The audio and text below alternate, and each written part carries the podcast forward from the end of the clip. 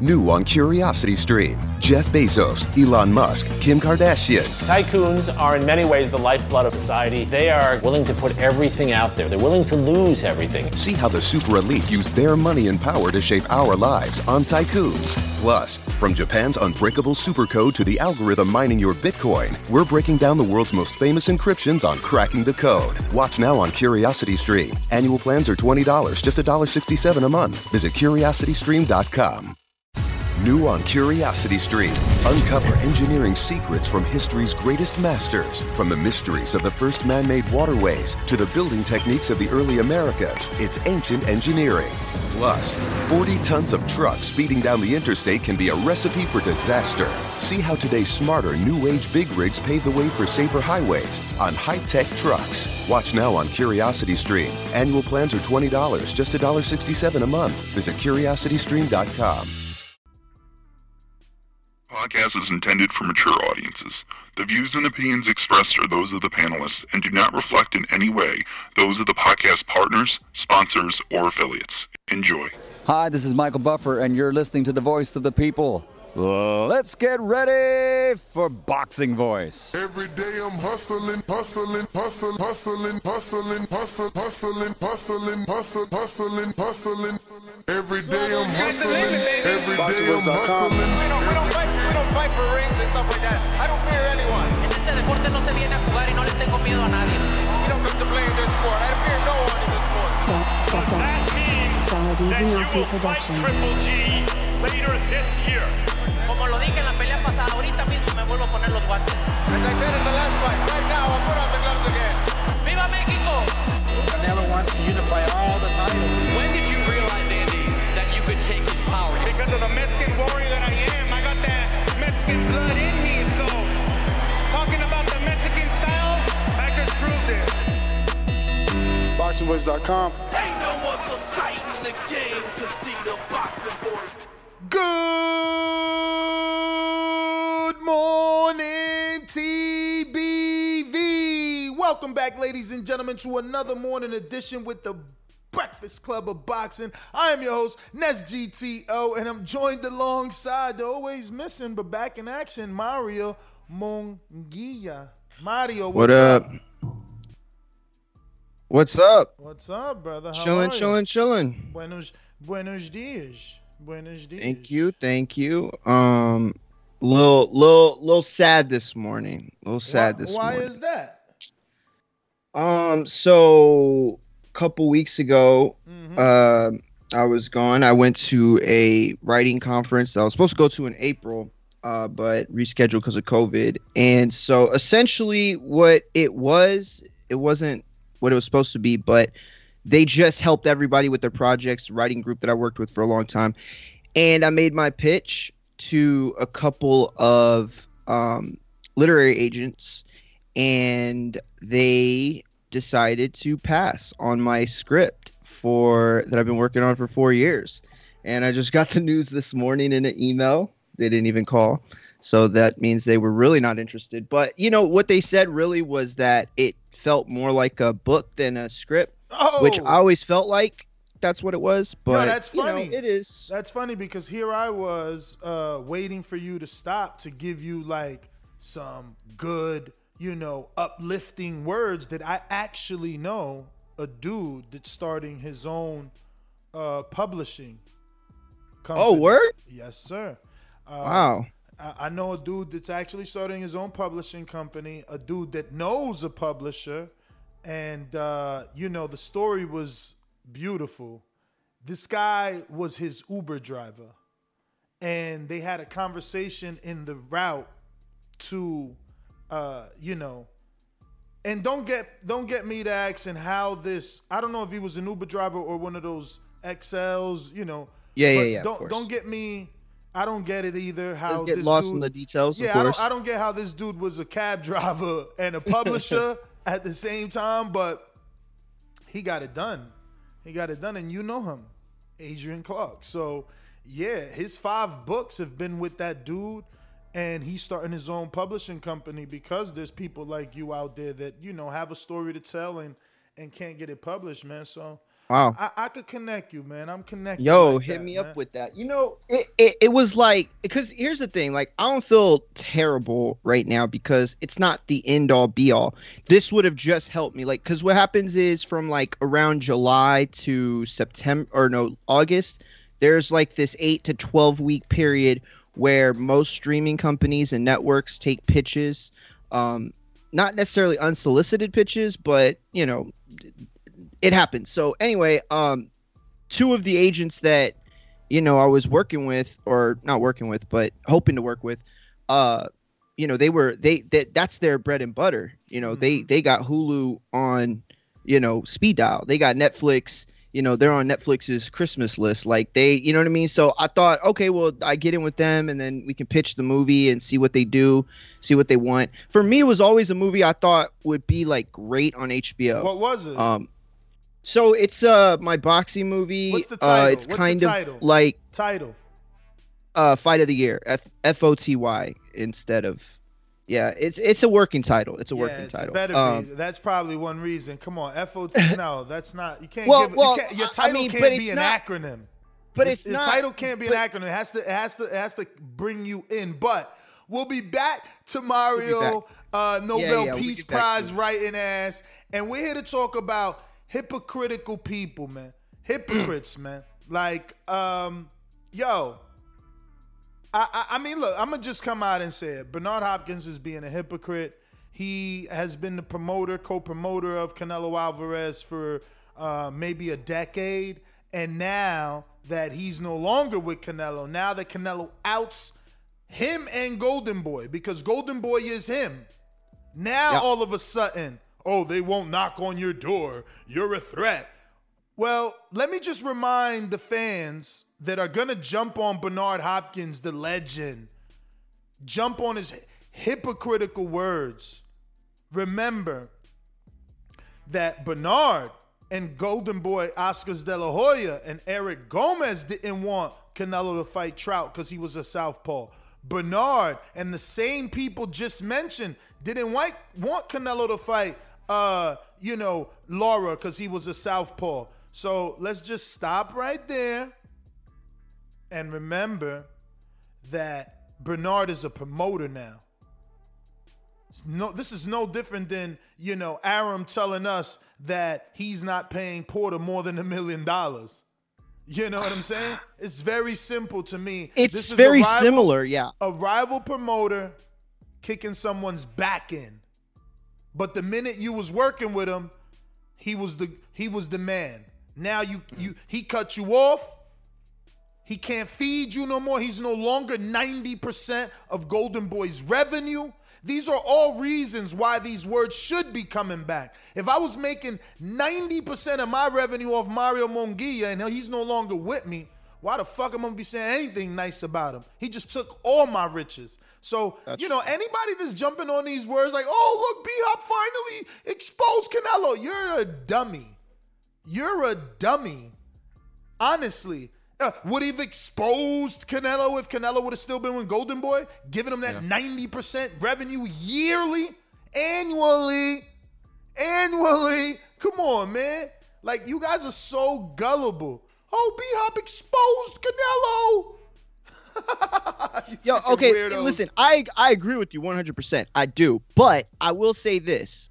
Is there something in your mind truth? Where you can separate between the promoter and B-Hop the fighter? Because if you do that, you look at somebody who B-Hop the fighter saying these words, who fought Kelly Pavlik after Calzaghe when everybody thought he was done, who fought Chad Dawson. I mean, I'm sorry, Tavares Cloud, you know, after losing to Chad Dawson, right? Who fought Serge Kovalev when he was a monster and Hopkins was at, you know, at the top of the light heavyweight game and could have just taken very easy roads. You know what I'm saying? So it's like, here's a guy in Hopkins who at the age he was during this time was still doing phenomenal things and pushing the envelope. Wasn't necessarily worried about pay-per-view numbers, obviously, because of what he did with Roy Jones. He wasn't worried about all these things. So it's like, can you compartmentalize the two? Is this okay for Bernard Hopkins, the fighter, but not okay from Bernard Hopkins, the promoter. You get what I'm trying to say? Like, it's obviously sour grapes. That's what it is, first and foremost. It's not okay. You got knocked out by Kovalev. Canelo knocked out Kovalev. But that's just about who's better, but because his words specific. Yeah, okay, so you want to take the quotes. So if my man is smaller than me, doing bigger things than me, I might be a little salty. My legacy might be a little bit threatened by Canelo. That's all I'm saying. I'm saying, dog, you was eating with me, now you not. So all of a sudden, you got a problem with me, man. I seen this many times before, man. This ain't nothing new. Steve Munoz with the Super Chat says, yo, why were people hating Canelo for fighting a mid-30s Kovalev in his natural weight class, but praising Earl for fighting a 43-year-old Pac-Man? I thought he was 42.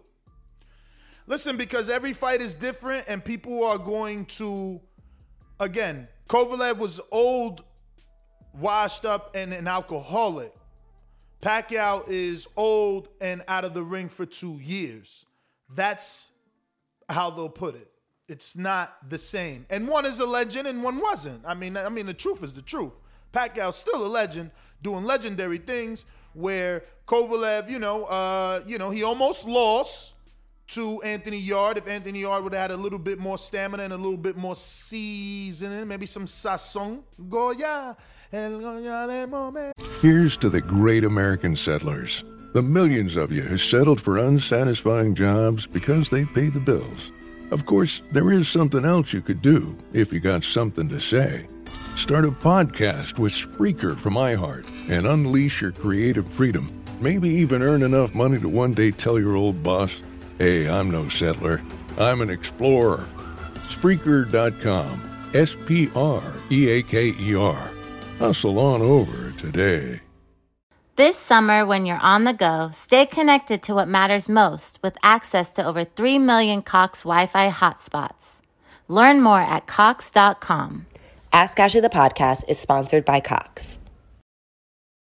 But yeah, if he maybe had a little more seasoning, maybe Anthony Yard could have beat him. So Kovalev and Pacquiao aren't even in the same sentence. So what Earl doing is a little bit different from what Canelo did, but Canelo also moved up to fight an older man, where Earl is at his natural weight fighting an older man. But again, two different fights, different fights, man, just different fights. We are going to have Kenneth Sims Jr., Mario. I know that was your guy. That was your guy before he fought Elvis. I feel like I remember you mentioning his name here once or twice before the Elvis fight, but now he got the big upset over my guy, Elvis. Yo, that's Rodriguez. Huge. Yeah, it was huge. I can't wait to talk to him and see, how things have changed since then. Because he was a very Kenneth Sims Jr. had always been like a relatively decent prospect, like in terms of name value. You know what I mean? Like, people expected things from him. He suffered a couple losses and a draw too, I think. But this is a big win. So yeah, I can't wait to talk to him. Yeah, he had that draw with Montana Love. That's right. Yeah, man. We got Supermax Rodriguez that says, B-Hop just saying what he always really felt. He always really felt that? That's what he always really felt? Nah, hell no. There's no way. I remember after the Trout and Laura stuff, like, he praised him. He said, yo, we didn't want him to fight. Just like you had said earlier, like, they didn't want him to fight. Exactly. I covered Canelo. Trout. I was there in San Antonio, and I specifically remember Richard Schaefer turning to press row, talking to, I think it was either Steve Kim or Dan Raphael, and saying, well, he got it. He got what he wanted. And I heard him with my own. He said they didn't want him to fight him. They didn't want the fight. They didn't want that night. He did it. And afterwards, Hopkins gave him a ton of credit. So I think it is the sour grapes. I mean, it's got to be. Listen, Hopkins is special. He's special because of his own story, a guy that went into the penitentiary, learned how to fight in there, came out of there, and became the legendary Bernard Hopkins with over 20 middleweight title defenses, a light heavyweight unification run.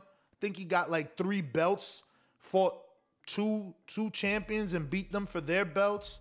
Mm-hmm. Then tested the back then dangerous Sergey Kovalev. you know, beat Pascal in Canada. Listen, this guy's done it all. There's no disrespecting what he's done, but separating Bernard Hopkins, the legend, Bernard Hopkins, the fighter, and just keeping in the forefront Bernard Hopkins, the promoter, it's easy for me to say that this is sour grapes. This is sour grapes. That was the only point I was trying to make, was that, you know, because I do want to, you know, I don't want people to hear this and think that they shouldn't think of Bernard Hopkins as an all-time great, or that he doesn't have the right to speak on certain things, because he did it all. And he, you know, he tested the waters. He, you know, like nobody was picking him against Pavlik. You know what I mean? Like, I know you remember him leaning over the ropes and basically, you know, telling everybody in media, you know, I told you so, and, you know, just bitching everybody out. You know, that's a famous Dan Raphael story when he got bitched out by Hopkins and Press Row after that fight. So he has the right as a fighter to say whatever he wants. But as a promoter, the truth is the truth. And he said it himself back in January when they had lost Canelo. You know, this hurts. This is going to hurt us. You know, the sting of losing Canelo is felt now, and it'll be felt later. And so this is what they're feeling it later. And he's, you know, probably in his feelings. Listen, man, I'm just saying, if he felt this way, he should have been said something, you know. This is just the easy thing to do, you know, easy thing to do. And I do want to play the audio of what it is Bernard told Paul Andrade and Boo Boo Andrade. It was some media scrum, and, you know, he was surrounded by media while talking to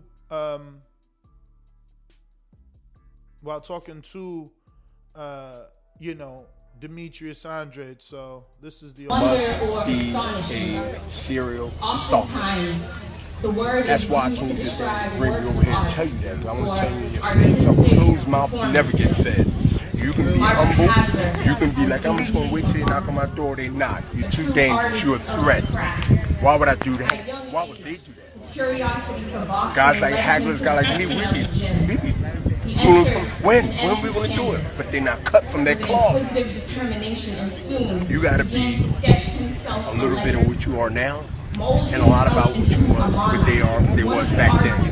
That means not only heart, but guts to fight anybody in your division. You don't care who it is, as long as they got something to offer. Like you do, always remember, you open your mouth up because you got to feed people, and first you got to feed yourself. They're not going to knock on your door. I'm telling you. So, I don't know if you can make it out. It's so loud, so much background. Yeah, that's tough. But, you know, he's basically saying, they're not going to knock on your door. A closed mouth doesn't get fed. Basically everything you've been saying, honestly. You're a threat. He said, what the fuck was the big... They're not cut from the same cloth as you, like me and Hatton, which is weird that he went I thought he said haggler.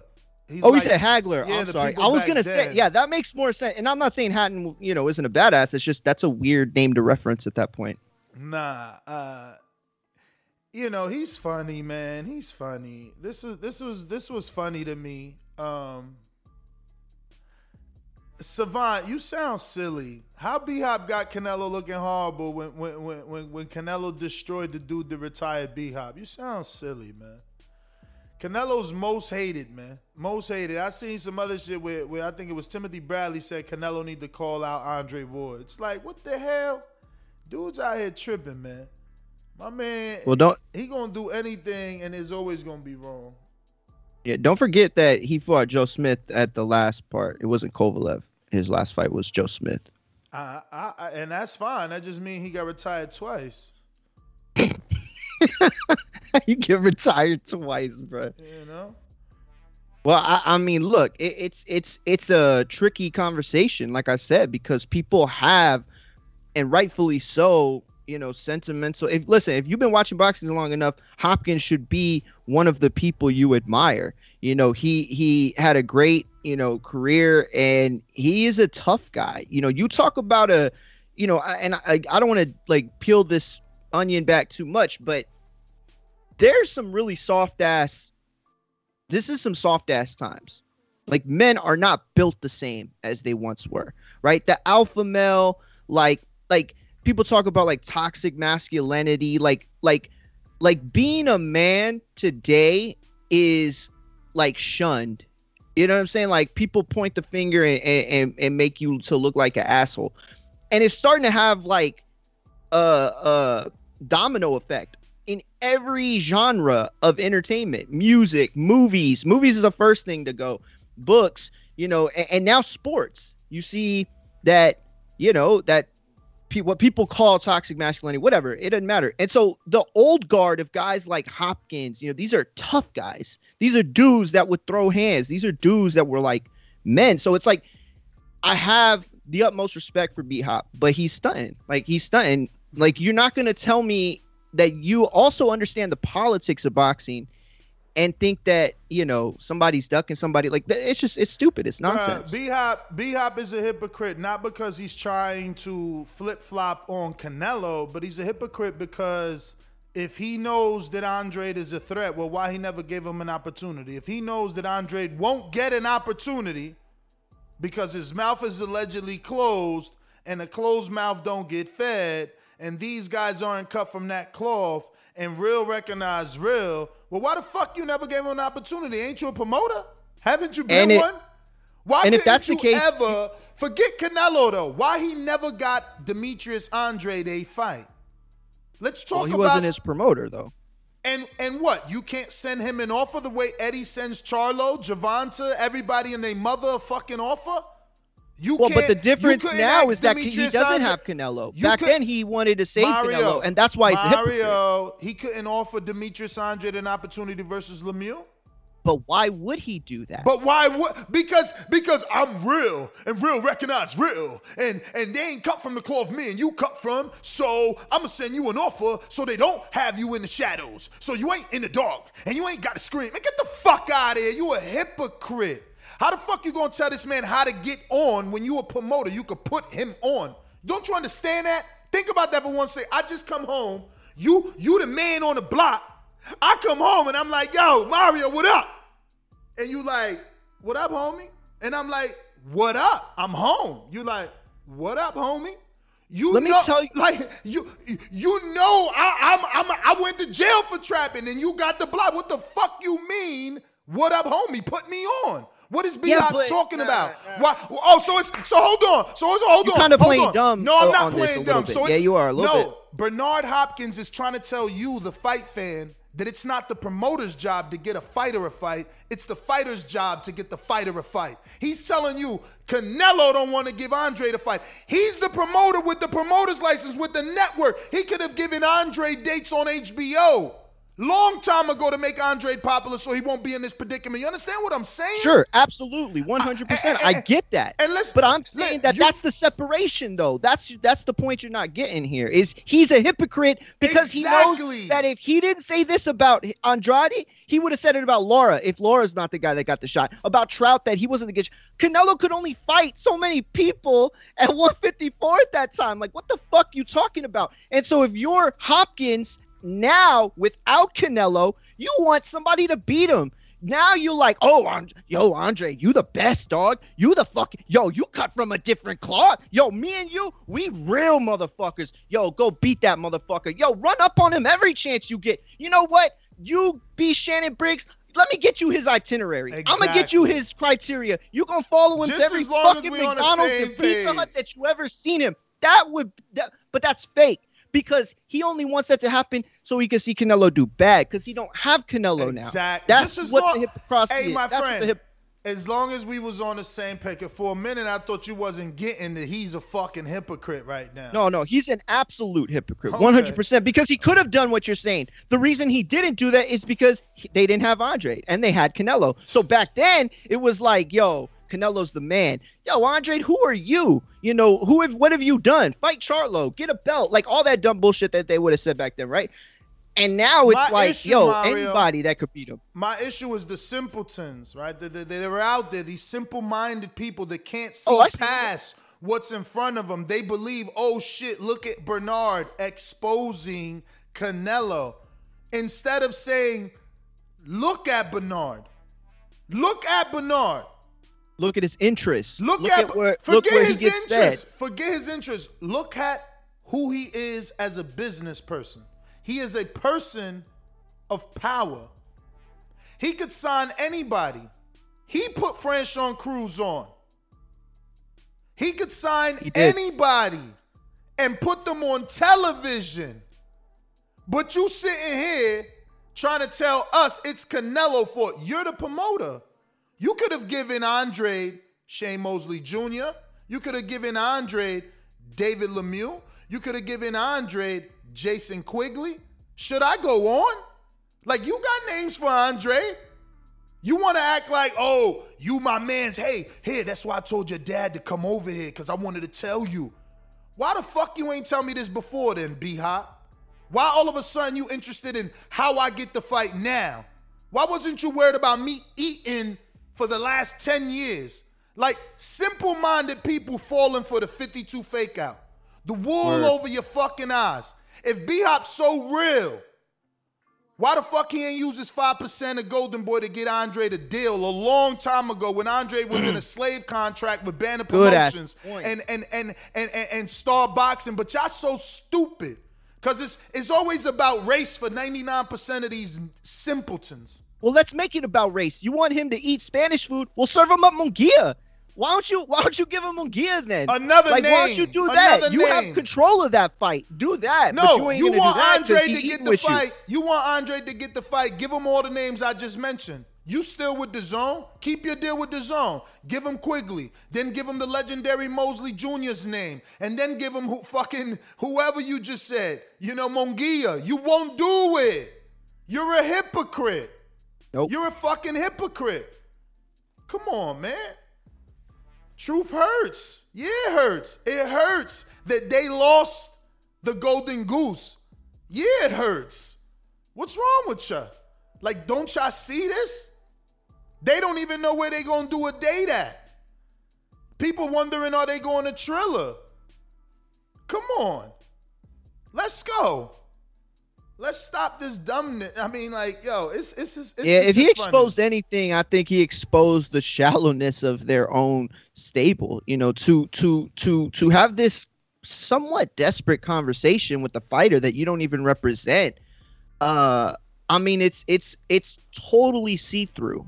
This is so transparent. And for people to stand up at the rooftops and shout, oh, my God, we got somebody on the inside to say Canelo's a bitch, to say Canelo's not fighting him, to say he's scared of Andre. Like, oh, man, come on. Like, you getting fooled. You getting fooled. You ain't seeing through the clear and obvious deception. If he wants to show that this is genuine, where's your statement on Terrence Crawford?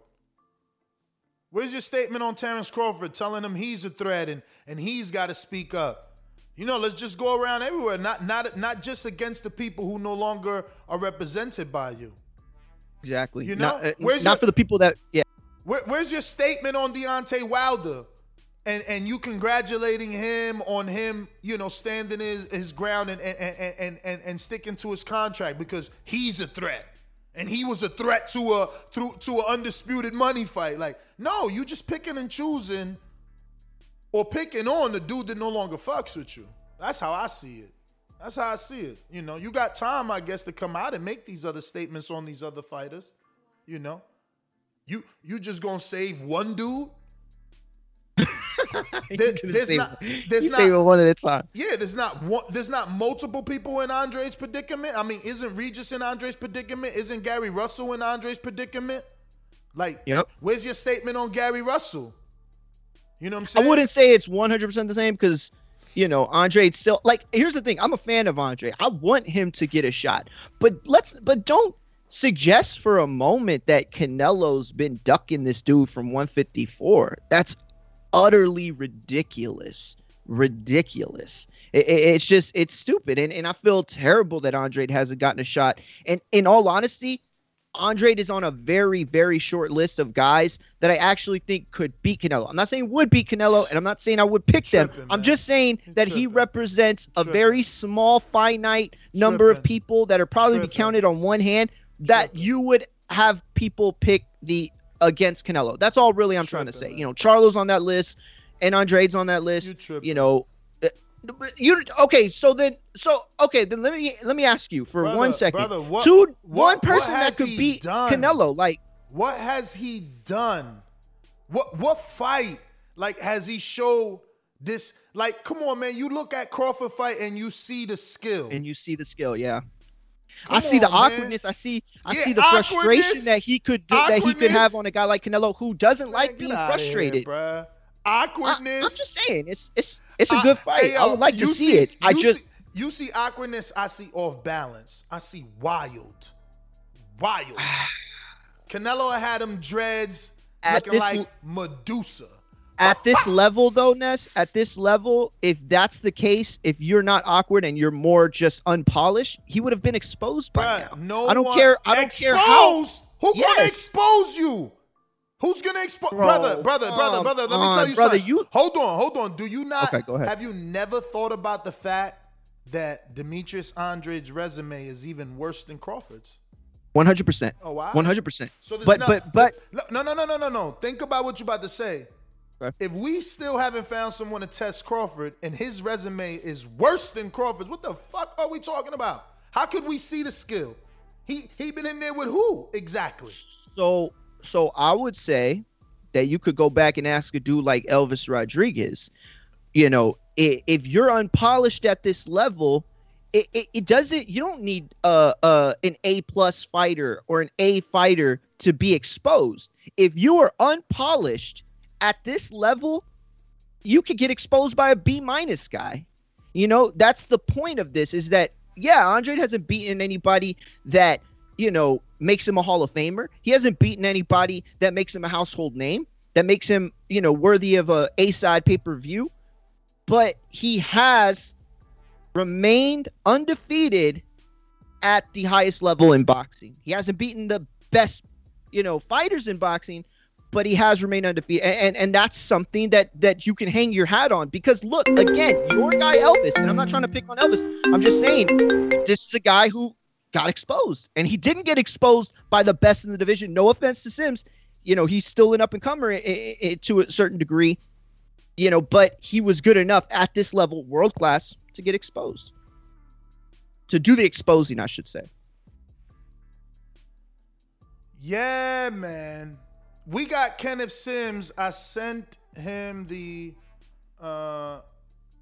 link, so he should be joining us. If you want to ask him a question, I actually put it out both on YouTube members and on Patreon. So if you want to ask him a question, head on over to YouTube or Patreon. And looks like... Francisco said add him to the call, but ain't he on this call, man? Francis the Praying Mantis.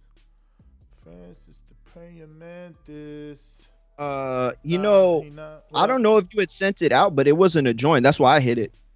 So he might be in the same position. I had took him out the call because he was in the studio. Oh, because he was with you live in studio, right? Yeah, but we adding them. Yo, I love that little street sign boxing thing you got back there. Oh, yeah, the Boulevard, Boxing Boulevard. Yo, we're going to go out to some callers while we wait for Kenneth Sims Jr. with his big upset win.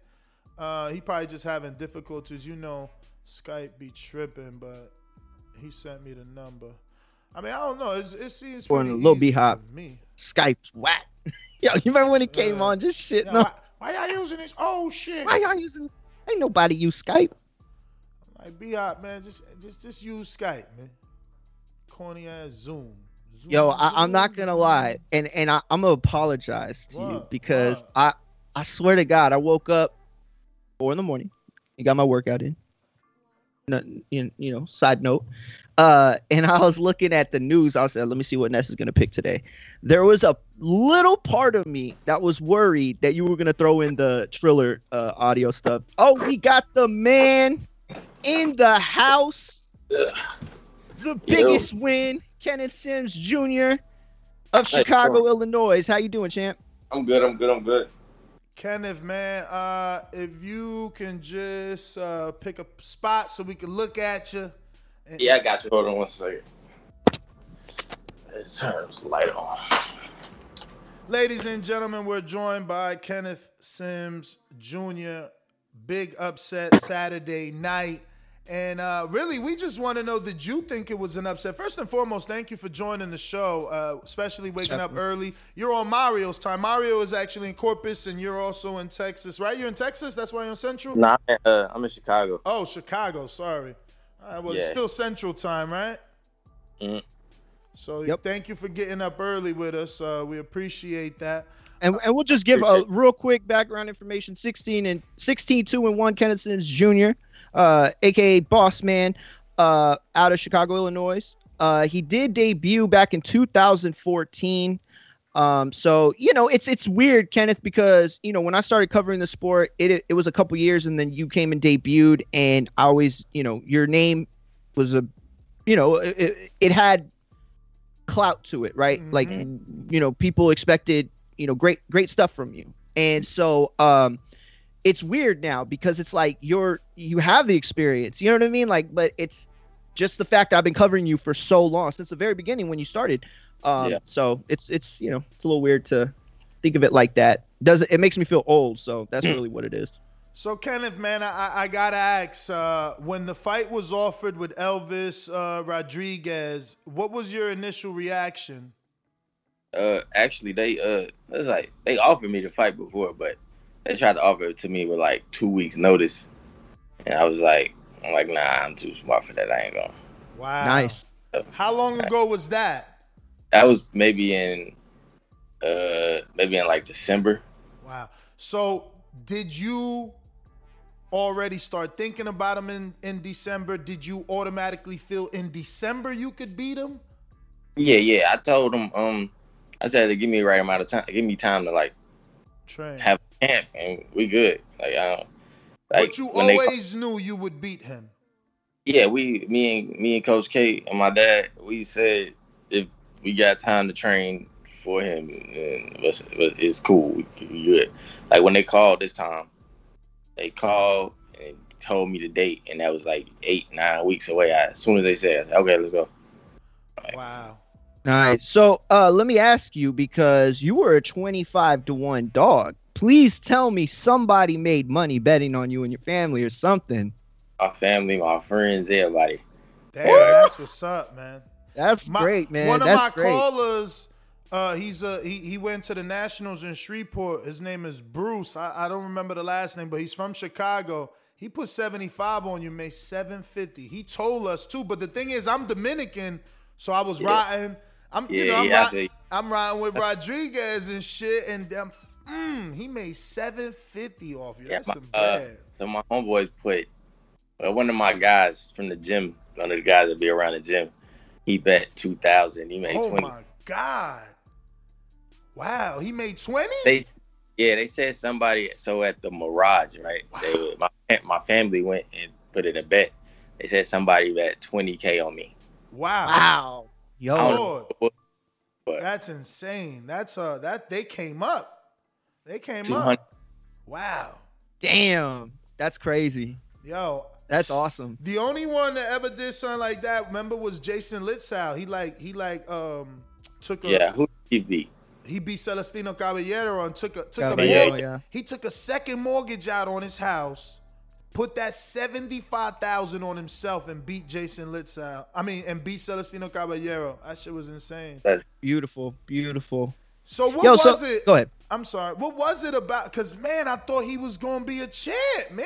That's what I was going to ask. You just derailed my Dominican dreams of another champion. Like, what was it about him that you knew you could beat him? It was just, I just was confident in myself for real. Like, it's like the situation I'm in now with the training and the group I'm around, the nutrition, everything, I feel like I could be anybody I get in there with now. So like, and then I've been watching him since that first time they called in December. Like, I've been watching every, like, maybe almost every day. If I don't watch a whole fight, I watch like a little clip. Nice. I'm just watching. I'm seeing stuff. And then, like, even the fights he won, I just saw when people use the jab, they gave him problems. Like the last fight, the guy used the jab. The first two rounds, he did good. And then it was another fight. I'm trying to think. What fight was it? The Cameron Krill fight, even though he stopped him, like the first Cameron Krill was using the jab and throwing him off a little bit. Like, it was making him keep his hands at home.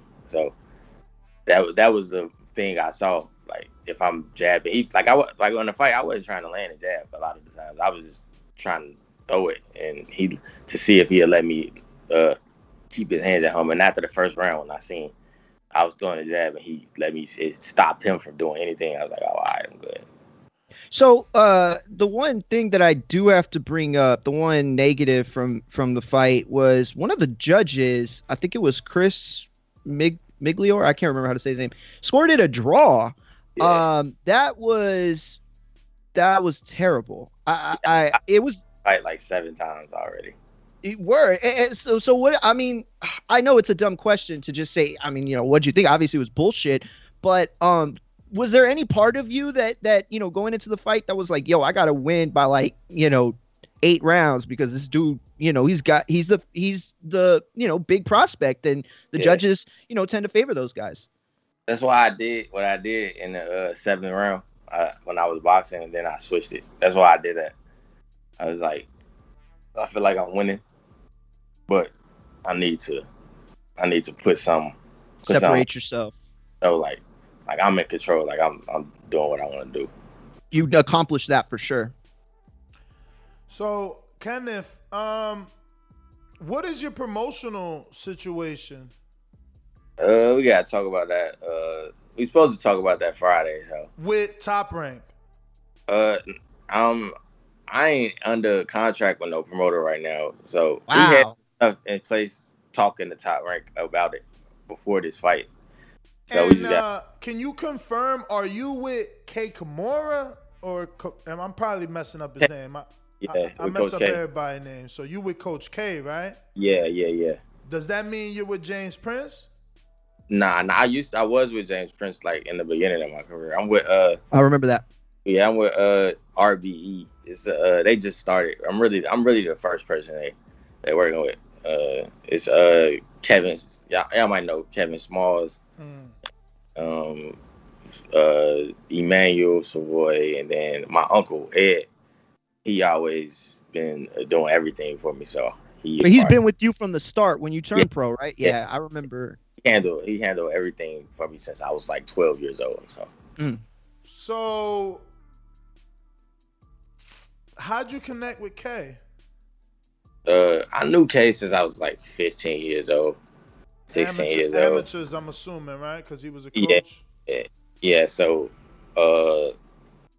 after when I lost, I just knew like I needed to do something because it's not really the training. I mean, it's the training because Coach K, he a teacher, so it's also like. It's like a family, so it's the group that we're around. It's a lot of us, like, and everybody like got the same goal. Like I was training at home, it was just me. Like I beat everybody up in the gym, and like that ain't helping me. So when I went out there, I'm sparring, and everybody like. And just let the world know, because obviously being with Coach K, I mean, depending on what kind of sparring you're doing, you can be sparring guys. Jared Hurd, Shakur Stevenson. Hurd, Shakur Stevenson. Joshua Greer trains there. Keyshawn Davis, right. Duke, Roy, Shakur. It's more. It's a whole bunch of people. Let me ask y'all like now. That's like the Yankees of boxing or like the fucking Lakers of boxing. That's crazy. That team is Let me ask you, Kenneth, what do you think is going to happen? And are you going to take your next fight according to K's schedule? Because he's taken three of your stablemates that are pro back to the amateurs for the Tokyo game. So they're going to be far away. Will you not fight? I ain't fighting if K ain't there. Oh, okay. That's what I wanted to hear. I wanted to hear that. Yeah, I ain't fighting if K ain't there. Well, you ain't gonna get something. I mean, you're not planning on getting something in within the next couple months, right? Yeah, I got a pregnant girlfriend upstairs. I ain't been here the whole time that she's been pregnant. I've been in camp, so I got it. I gotta be. So that the timing kind of works out then, in a sense. Yeah. Like he's gonna be busy, and you got family priority. So now, how long is like how many months off are you looking to take because of the pregnancy and obviously like when do you see yourself back in camp? I'm only taking a week off from training. I'm start back training, going to the gym with my dad, just stay loose, but I don't know whenever K called me to come back to camp, but with me, I don't really take a lot of time off anyway. Like I'm always doing something, like because I like to stay in shape. Like even if I ain't boxing, I go play basketball every day. I stay in, make sure I'm in some type of shape no matter what. Nice, yeah, man. Francis, what's up, man? Francis is from Canada, but he's up right now. His comp froze up. Oh, he's frozen right now. He's in Milwaukee. Handling some business. We got our first event in Watertown, Wisconsin, June 12th. But Kenneth, man, such a great win, man. And it's good to hear that you're in that camp, man. Can you talk a little bit about that? Because when Andy was looking for training, I mean Andy Ruiz Jr., the former unified first Mexican heavyweight champion, I was always recommending Canelo. The fact that he went there, I feel like an oracle.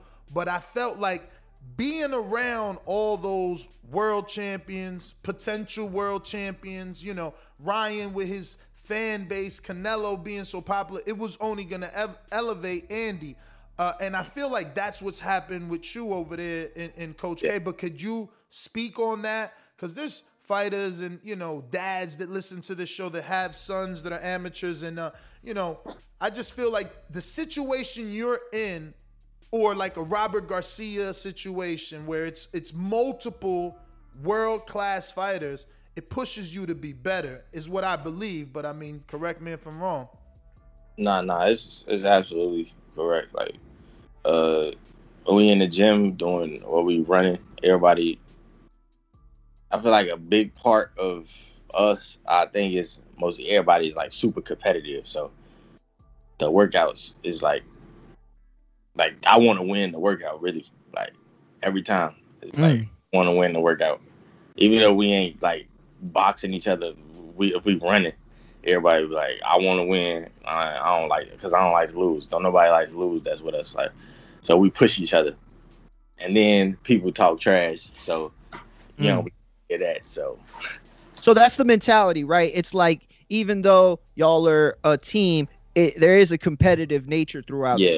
Yeah, okay. Yeah, it's competitive with everything. Like y'all could be playing foosball and y'all are gonna be trashy. Yeah, okay. Yeah. Let me ask you, did you expect more promotion post fight from Top Rank on their social media or YouTube, or what you received you think was enough? No, I didn't get that no thought. I was just focused on the fight. I didn't think about that at all. And when I won, I was just like, I was too excited to really think about that. So I ain't really like, it didn't cross my mind until you just said it. But well, they did put your win on social media. They did. But I had a feeling that you weren't with them. Like I was pretty sure that you weren't. So I thought what they did was like, showcase who won. You know what I mean? Yeah. Yeah, but I'm not under contract with them, so I ain't really. So you didn't expect it? I wasn't expecting like a big old thing. Like what they would have did if he won, like I wasn't expecting that. Are you looking to be in a situation, or would you rather remain free doing what you're doing the way you're doing it now? I mean, it's always option. I mean, it's always crossing my mind. Of course, we gotta. My uncle texted me yesterday. We were supposed to have a conference call Friday just to talk stuff out, hash stuff out. So, because you're at 140, and obviously Top Rank has all the belts. All the belts. But do you think, like, let's be real, man? I mean, you know Terrence, right? I feel like I seen you post a picture that you sparred Terrence too, right? Yeah, that's like my big brother. But all right, then. So, are you really gonna sign with the dude that can't get Terrence a fight? Yeah, I don't know what I'm gonna do yet. We gotta talk. Gotta talk about that. Yeah, man. Mm. I mean, listen, the difference there is obviously this. When you sit down and you talk to your peoples, just remember that the difference between you and Terrence is the belts are with this alleged promoter that you may sign with. I just, you know, at the end of the day, you're still a slick black fighter, man. Are they going to give them to you? Mm. And despite the fact that all the belts are on that side, I mean, on the PBC side, you got a 140-pounder who might not be having a shot at the belt, but he's getting a shot at Tank, which is kind of a belt in itself. You know what I mean? So I mean, there are opportunities on both sides. Yeah, I mean, I see him far from a Tank opportunity, though. No, that's true, but I'm just saying that they are finding things to do with their 140-pounders despite all the belts being on the other side. Do you watch the sport, Kenneth? Oh yeah, I watch all boxing. I don't miss nothing. Who's your favorite fighter to watch? Right now? Yep. Oh, Canelo. Second? Nice. I don't count Bud because that's like my homeboy, so I don't never like count my homeboys when I say who my favorite people to watch is because they automatically always like watch. So it's like being a fan of your brother or something. Yeah. So I say Canelo was first. That's the only really person besides the people that I'm cool with that I like. Like I make sure like I'm gonna pay it close attention. Do you? Canelo's been my favorite fighter for a while though. If you was in the Barrios situation, Mario Barrios, the regular champion at the WBA at 140. And you was fighting Tank, would he be making a mistake fighting you? Do you look at him as a small guy or too small for the division, or you think he's going to do well at 140? I think he's small for 140. He could punch, though, so that's always a help, but I think he's small for 140. I don't think he's going to stay at 140 either, though. I don't think so either. No, he's jumping around. He just trying to, you know, I don't think he's going to stay at 140, but the Barrios, I don't think it's going to be a cakewalk for Tank, that fight. Yeah, me neither. Could you beat Tank at 140? I think I could beat anybody at 140. What did you think of Josh Tello, the undisputed champion versus Romero? I gotta watch it. I ain't see it. You haven't seen it? Nah, because my family was pulling me and right after I fought, so I ain't get to. That was y'all's main event for sure. So I ain't get to. Yo, let me ask you real quick. To go back to the fight real quick, because there was a question I wanted to ask. You did something that I didn't expect, but it worked beautifully. Switching to Southpaw, you did it a handful of times that were so opportune, and I felt like it really threw Elvis off, especially when he was trying to land power shots off the jab.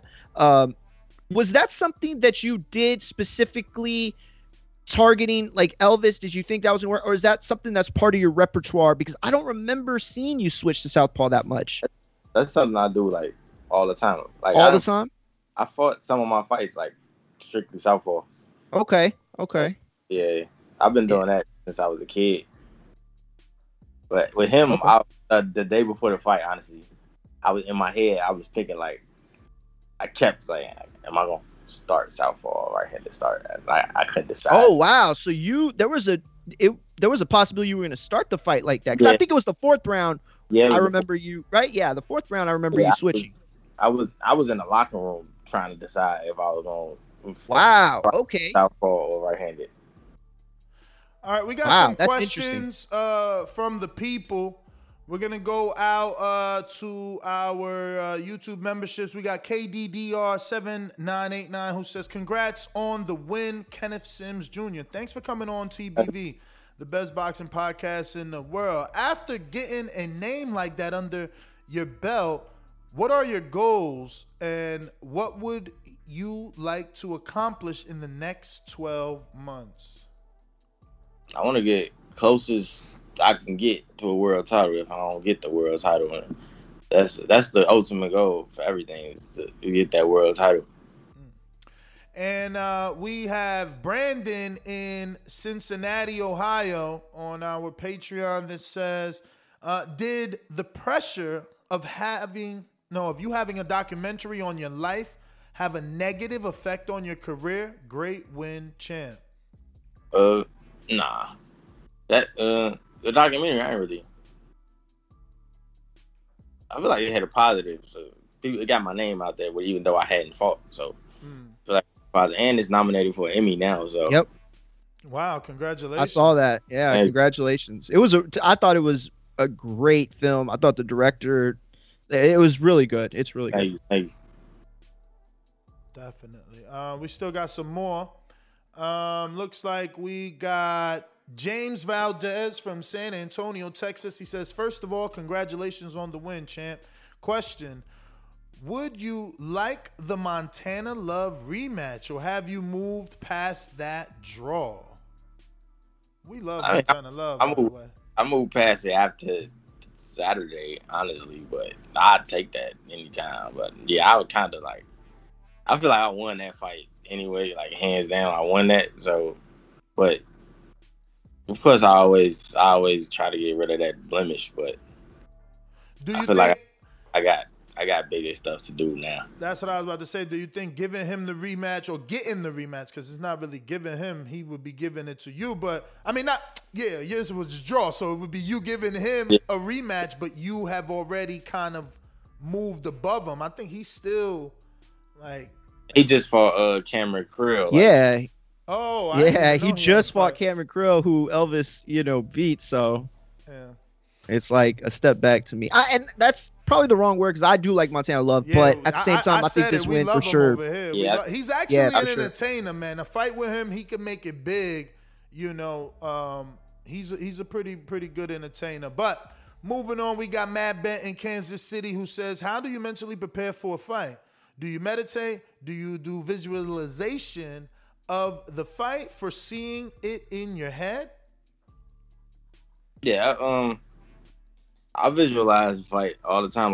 For this fight, when I was shadow boxing, I always, in my head, I put Elvis in front of me when I was shadow boxing, or when I was in the bag or something. I always visualizze anything that could happen.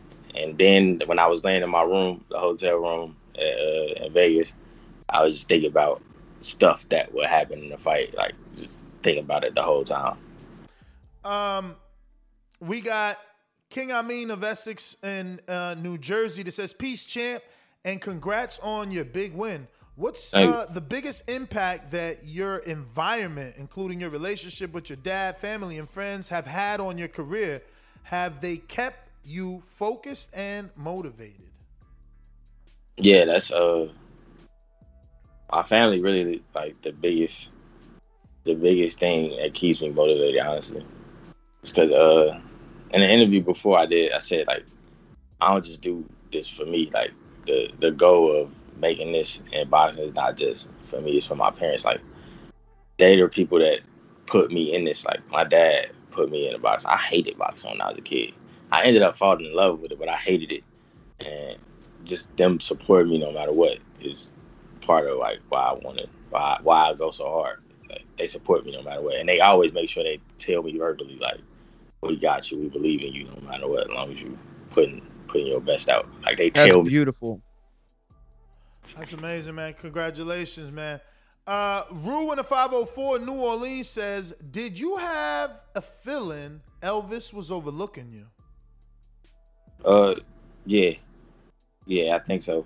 And he was kind of getting on my nerves the fight week. He was being real cocky, and it was dude, even at the weigh-in, he was when we was doing the little face-off, you know, people don't want to break the stare. It's like a little thing. And I wouldn't break the stare, and he just was like, fuck you. And I was like, oh, shit. Yeah, that's what he said. And I was like, all right. And then I was gonna shake his hand the way, and like, it's a sport, like, we gotta fight anyway. Ain't no point in me being mad. Like, we gotta fight anyway. But he walked up, I'm like, all right. Then after the fight, if you pay attention, I tried to dap him up, like, show him some love before the decision was announced. He really. Damn, sore loser, huh? Yeah. Then we was in the back by the doctor, and I was about to do it again, and I was like, man, I just want to forget that. I ain't. Yeah. Word. Yeah. Damn. Wow. Damn. So like that. So that. How you doing, man? Can you hear me? We hear you. What's going on, man? This is Francis from Canada, but right now I'm in Wisconsin. You know what I'm saying? A little U.S. tour. But I wanted to ask you, like, when you seen that, like, what does that say? Can he bounce back having that type of attitude? Like, you know what I mean? How's the bounce back for you? Like, coming from you? Yeah, I think he could bounce back. He can fight. I mean, him still being young. I mean, his career is obviously he's gonna. But I'm talking about attitude-wise, he's gonna be able to get over that hurdle of being beat. Yeah, that not to be so cocky. Ego, because he was kind of cocky. Yeah. Okay. Yeah, that might hurt his ego, because he was kind of cocky. But I could see that before I even like met him though. Like, just from videos and stuff, I could tell like he's a kind of cocky person. Where would you rank his power at, man? Because you're in the gym with a lot of names, like. Is he strong 440 pound, or was that all hype? Nah, he got some pop. It ain't like nothing I ain't never. It wasn't like a, oh my God, nothing. Like in the first round, he called me and I was like, oh, that's it. All right, I'm good. That's why I wasn't moving a lot. I'm like, because I could have even like moved and just made him not catch me, like not touch me, but. I was like, I don't gotta move. It ain't no like no power. I'm like, oh my God, every time he touched my gloves or something, like. Man. So, do you spar Shakur? Oh yeah, me and Shakur sparred for this fight. Like the first half of camp, that's the only person I sparred with. We was doing like 11, 12 rounds straight, just me and him. Because he's a Southpaw. Yeah. Now explain that to me, right? Because like. I mean, just looking at Shakur, I would say technically he's a lot more skilled than Elvis, but Elvis is a bigger puncher, bigger fighter. So how does that help you? Just so we learn. It's just so I sparred with Shakur like the first couple weeks in camp, and then I started sparring with bigger guys like middleweights.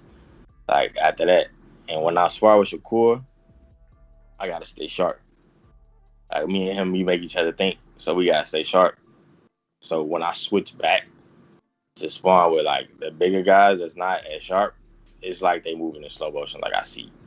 Okay. So that's how it was in the fight. Like with Elvis, like it's not like the punch is not as sharp, they ain't coming off as quick, they're not coming off as crisp. So I see everything.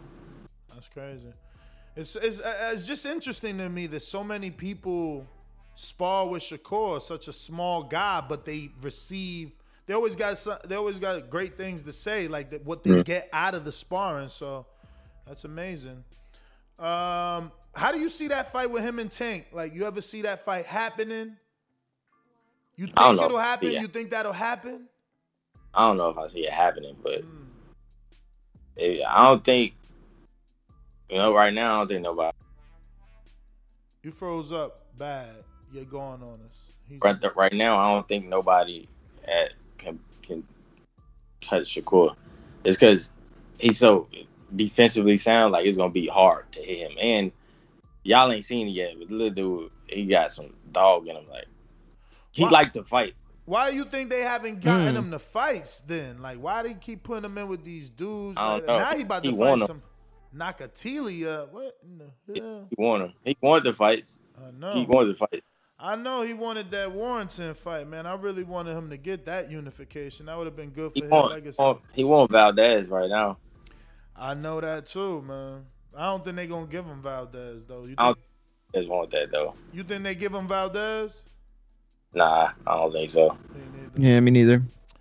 Me neither. Valdez, I don't know. But we got one last one coming in from... He demolished Valdez, too.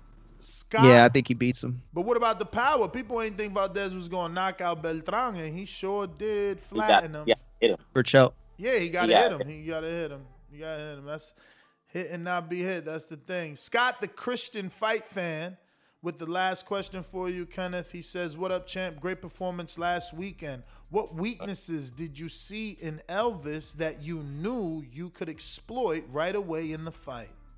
I knew his feet wasn't good. Mm. And I knew that. What do you mean by that? Explain. Just like he heavy on his feet. Oh, so like flat-footed. Yeah. He got to set up to throw the big power.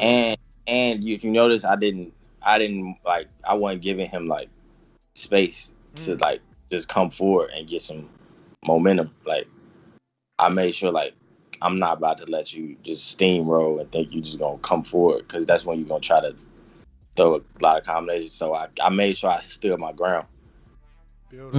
I bagged him up, so he don't like me bagging up. I know he don't like bagging up. He can't fight bagging up, so. That was one thing. And then, like I said, the jab was the main focus. Like, even though he was a southpaw, I know the jab was the main thing. Like, that's why the fight looked like that. It was because of the jab. How did his manager treat you? Oh, I don't he didn't say nothing. So, okay. No, you know, maybe you like, I don't know his manager, but I did hear somebody in his camp consistently talking shit. Yeah, I know who his manager is, just because I do my research. I look everything up, and he was talking a lot. He was like, I seen in the interview on YouTube, they say asked why he looked kind of flat his last fight, and he was like, I think we gained too much weight in between the fight, but we ready for this, and we gonna get a knockout. Blah blah. I was like, all right. Yeah, because he's a bit of a character. He definitely does some of the talking for Elvis, and sometimes that's needed. But we got a question coming in from Donald Banks in Richmond, California. He says, Kenneth Sims Jr. put a boxing clinic on Elvis. Kenneth, you put the beats by Dre on Elvis. Good work, bro. You did that. Flexing emoji, fist emoji. So, okay, just a statement. Hey. Just a statement. Kenneth, man, I want to thank you, obviously, for coming on. We look forward to interviewing you and seeing what the rest of your career pans out to be, man. Great win over one of my own, Del Omeo, for sure. You got me sad over. You hear my tone of voice. It's like, damn, I thought we had one for real, man. You derailed them, man. But we wish you the best, man. And you know, when you got something, just inbox us, brother. We'll be happy to get you back on to break the news on the show, whoever you're fighting, whenever you're fighting, and also congrats on the pregnancy. Hope everything works out. Okay. Thanks, bro. Thank you. Congrats, man. Thank you. All right. There you have it, ladies and gentlemen. Kenneth Sims Jr., great win. He gone. Damn. Find him on Instagram and Twitter. Looks like the popping in and out. My man's in them. What up, Pop? Yo, that's a dope sweater, Francis. Yeah, I appreciate it, man. That's so sick. Where is it? Yeah, I just missed it. My Mac is giving me some trouble, man. Giving me some trouble. But what's up, y'all? Everybody good? We good. Dennis is a cool dude, man. Word. I like when, you know, things happen to good people. Like, he's always seemed like a good dude. His interviews, like, he's humble, but at the same time, like, confident, family guy, you know what I mean? So it's like, it's nice to see good things happen to good people in this sport when it does. Bro, I'm so mad right now. I can't figure this shit out. What up, though? Well, what up is Francis getting all the bumps out of the ring for me. What sweater you got on, Francis? What's up with this fake sweater? Let me see it. Why I can't see it? This guy, this guy right here. He didn't even know what it was, and he called it fake. What part of the screen is that? This guy right here. Yo, Francis. Yo, did you go to Pinterest? Huh? Pinterest? Nah, not yet. Yeah. Yo, Mario, man. Honestly, Mario, I'm excited, man, because a lot of people, they really believe that you're not working. And good. They believe that you are being a real fluff cake. Fluff cake. I just want you, for your own integrity, to step up and prove to them that you're not scared, man. You're not backing down. And win, lose or draw, the fact that you can show up and let people know that Mario, I show up. Yo, stop giving Mario airtime. He's not the main event. Yo, listen, I'm gonna tell you for real. Like it's for me. I thought to myself, like, okay, I'm gonna go and I could either, work a little bit, and kind of just put like a half-ass, show on, or I could show up and people could see me and say, yo, this dude looked fucking crazy from the last time we seen him in the ring. Like to physically see the work, and that's what I want. You know what I'm saying? Like, honestly, the only reason, because I keep recording shit every day. I've recorded every day. The only reason I haven't posted anything is because I really still feel like I'm tightening up my body, even though I know I look really good. And I don't mean it like that. Boxing like, ain't a beauty contest, man. Mario, nobody asked. Mario. I'm not saying like that. But, Mario, boxing's not a beauty contest. But you better be worried about skills. But let's be real. When you put in the work, your body shows it, right? Yeah, like, the guy who works hard to get the six-pack, Mario. Tell that to Andy. That's a fat shave you? Or say you're too jacked? Yo, tell that to Andy, who lost a significant amount of weight but still looks like a chubby person. You know what I'm saying? But that's the dip. Oh, okay, that's a good point, actually. And all I was gonna say, is that work is work, but it's about skill, man. Forget about how you look. But that's the difference too. Worry about how you look in the ring, not how you look in the mirror. No, you're absolutely right. But listen, when I fought Keem, in my mind, I thought if I work out, I'll be great. Like, I'll be good. I know what I've been able to accomplish as an athlete. I could do this. And that wasn't the case at all. You know what I'm saying? Like, it's just different. It's different. It's 100% different. Like, none of that shit helped me. Like, and it's different, man. It's a different camp, but I don't give a fuck. Like, I really don't give a fuck. I'll be the bad guy that night. Don't give a fuck like about, they don't have. Nobody has to pick me. What I don't give a fuck about is anybody picking me. Like, I got this dude in the ring. I'm gonna have 6 minutes with him. You got you. And you don't need them. I got you. Listen, I picked my song already. Actually, my cousin's mixing it down, but I'm walking out to. Hey, don't. Don't give it away. Don't give it away? Oh, okay, my bad. Yeah, then I'll give it away. Yo, I got the Canelo mix coming. What the fuck you doing? Somebody texted me. Good call, Francis. Somebody texted me and was like, yo, tell Francis this is my workout song. I'm like, man, you better hit Francis up. I ain't even going to remember who this was today. And look, I damn sure don't remember the name. I think it might have been Isaac, though. I'm just going to tell everybody. I'm just going to say Texas going to stand up. I'm going to do it. Everybody in Texas is gonna. Yeah, he is, Bo. Bo said Mario convinced that bodybuilding and boxing the same thing. It ain't, man. No, I wasn't convinced that. I was convinced that I could just do that and beat someone like Keem. That's what I thought. I didn't have enough respect for Keem. No, I didn't. I didn't. Now. I do now. Yeah. I mean, I do now. You have respect. Oh yeah, no, it's. You have respect. Oh, yeah. Yo, Francis. Yeah. You punch in the face for 3 rounds. Definitely do that. Your Bluetooth doesn't allow you to yell, bro, so you can't be the regular you. I'm sorry. When you yell, we get feedback. We got a super chat from MEZBX. He says, salute, TBV. Can you get Hopkins on? I doubt after calling him a hypocrite, he's coming on. Francis, do you think B-Hop is being a hypocrite with his little speech to Andre?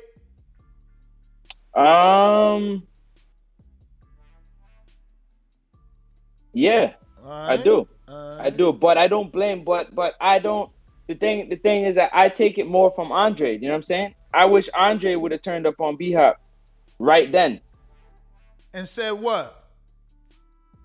Motherfucker, you could have gave me the opportunity to fight. Thank you. You tell me open my goddamn mouth. Thank you. Fuck you telling me this now for? This don't do nothing for me now. Thank you. Tell me, why didn't you tell me this shit when we was like, I'd have told him that right to his face. Yo, standing right there. Motherfucker, get the fuck out of here, bro. Dog, me and you right here. You want to pull me to the side to tell me this shit. My man, oh, you like 5 years too late. Talking over the PA. You trying to have a heart-to-heart while somebody's talking over the PA and shit. You 5 years too late, man. You could have gave me an opportunity. That's what I'm saying, dog. It's like I come home and you got a whole business. You a landscaping business. They give me a lawnmower. I'm your man. Put me to work. Be fair, though. Nah, ain't no to be fair. He ain't being fair. B-Hop's hand might have been tied in that regard. Man, maybe. I don't know. How your hands going to be tied? Mario, listen, see that? It was definitely tied in that he was on Canelo's side. It was tied up with Canelo. Like, absolutely his hands were tied. It was tied to Canelo. First of all, how many black fighters B-Hop signed in his career? Derek Williams, Derek Wilson, and Franchon Cruz? Nah, don't do that, though. What? Don't do that. Don't do what? Because that's don't not do fair. What? How you ain't sound like he, you ain't you put nobody like on. Who you put on? It was with Golden Boy. They have a specific recipe for creating Francis, stars. Francis, you from Philly. You never put Tevin Farmer on. You from Philly. In fact, you helped Joseph Diaz steal his belt. Fuck that. Let's call a spade a spade. You from Philly. Did you put Jerron Ennis on? Man, that ain't fair. It ain't fair. I think it's not fair. Brother, stop lying, okay? You got one of the biggest promotional companies in boxing. You are one of the biggest faces in boxing. You are one of the biggest promoters in boxing. Who you put on? But if I have a restaurant called Taqueria de Fuesca and we make Spanish food, I'm not gonna hire the dude that makes the best ribs or something. Like, it don't work with our brand. I'm just trying to say that you can't say and look, you might be right. Why not diversify? Honestly, but why not have variety for your consumers? What you mean I got tacos only? No, we got beef too. We got barbecue because we trying to cater to everybody, not just one body. But what he did he worked. You know how hard, how much it took for him to even get Franchon on? Honestly, there's stories that I can't even tell y'all yet. Off air, obviously, but of how difficult it was to get that promotion going. That fight in San Antonio, the wig, gate, that was a tough promotion for them. B-Hop worked very hard for her. So all I'm saying is it's not fair to say he's betrayed. It just makes the way you put it, he's not a champion for the black community in the sense that because he didn't put Andre on. I agree with you. You're right. Not because he ain't put Andre on. Who the fuck he put on from Philly? Stop lying, man. Nah. If Oscar is Golden Boy and all he do is sign Mexican fighters, well then what the fuck is B-Hop? And who does he sign? So what? B-Hop, who did he put on? So wait, B-Hop, because I signed to you, Oscar, I'm no longer black. I'm now a black Mexican, and all I can do is help you sign more Mexicans? No, I'm still black. I can still sign whoever the fuck I want. I can put on whoever the fuck I want. I'm a promoter with a TV date. I could go get people from Philly if I want, but I didn't. Let alone fucking Providence. Let's stop the bullshit. You're right. I mean, there's guys out there like, what's his name that fought? What's the Philly kid's name? That Stephen beat. Fulton. Stephen. Oh, that's a good one too. Stephen was with. The dude John? Was. Is it Kroll? No, it's not Kroll. Man, we had him on. Remember, we did like a. He was fighting. Fuck, I can't remember who he was fighting. Oh, he was fighting Santa Maria. Yes. Oh, my God, bro. Yeah, you are reading minds today. Paul Crow, man. Paul Crow. Thank you. Fuck, that was going to bother me for real. Bro, all day. Listen to me. Listen to me. Man holding me down. Listen to me. There's a million Philadelphia fighters that can be popular if given an opportunity. That's all I'm saying. He's one of them, I think. How you the legend from Philly and you ain't putting dudes on from Philly, but you out here all in Canelo business. Guess what he doing? He put Frank Sanchez on his undercard. He putting on for his people. Come on, man. Stop checking people, man. That's why that phrase was invented. You shouldn't throw stones if you live in a glass house. And if you got a glass jaw, you should watch your mouth, because I'll break your face. Fuck out of here. And your heart. Yeah. And your heart. The UK, man, you try shit get banged. And your heart and your feelings. I don't give a fuck about your favorite fighter. If he being a hypocrite, he being a hypocrite. Come on, Jeezy made the song, I put on for my city, on for my city, I put on for my city. Yo, that was the anthem. What the fuck is Lil B Hop doing? He took the name and he ran with it. He putting on for his city. He already, as an interim champion, is already giving other fighters under him opportunities on TV cards. Rajan Chance is one of those. So let's stop. When you got the power, you got the power. Do you want to use your power? Or are you trying to use your power to now shame someone that you was getting rich off? Come on, man. I'm not going to let you slide. No. Antonio in Albany, what up?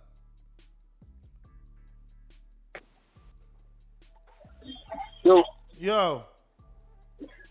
What's up? Can you hear me? Ray Robinson is another one they ain't giving out. That's right. Come on, dozens and dozens. And yeah, we hear you. I hear you. I'm just on one, man. Uh-huh. I'm on one. Dozens of Philadelphia fighters. Yo, man, you listen, man. I was hyped as you. I'm Puerto Rican, man, but every time there's a Dominican boxer out there that they push it, I get hyped just because, you know, I love Dominicans too, man.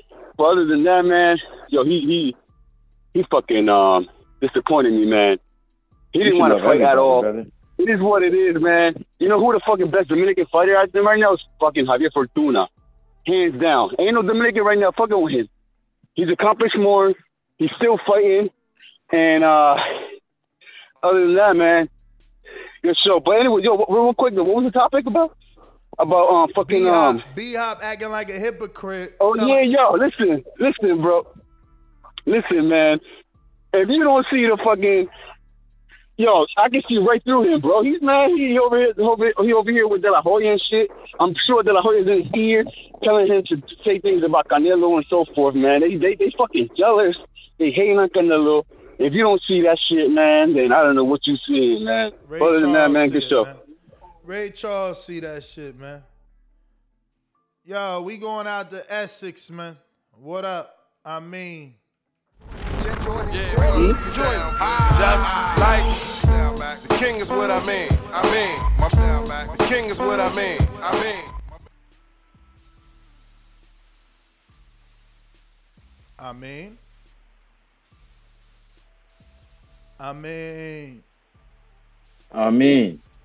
Alright. Working? I mean. Mario don't even help with blog talk no more. He like, but yo, you see how like the other part of the topic that you have is Jorge Linares saying he believes Devin Haney will run. Word, yo, we didn't even touch on that, man, because of the guests. Exactly, and now you got to remember we had the conversation about the knockout, right? Yeah. The decision versus the knockout. So now Linares like, fuck it, I wanted to stand and fight with me, so. Let me get on you gonna run, you know what I'm saying? So you can stand and bang instead of boxing and showing how good you can actually box. It's funny, you see that? Crazy. What do you think about that? Like, do you agree with him? Do you believe him? Like, what's up? I just think that he thinks that Haney's not a puncher, so he thinks he's gonna have to come looking for Haney. He thinks he can knock out Haney. That's what it sounds like to me. If you telling somebody don't run from me, that's what Mario telling Show Kid, because he swear he got the hand of Thanos and all of his biggest left hook and border wars. Yo, shit.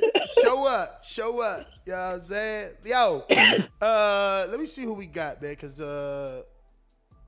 this is, this is a new caller. Oh, yeah, and this new caller, this time difference got me messed up, too. I forgot. That what? Time difference?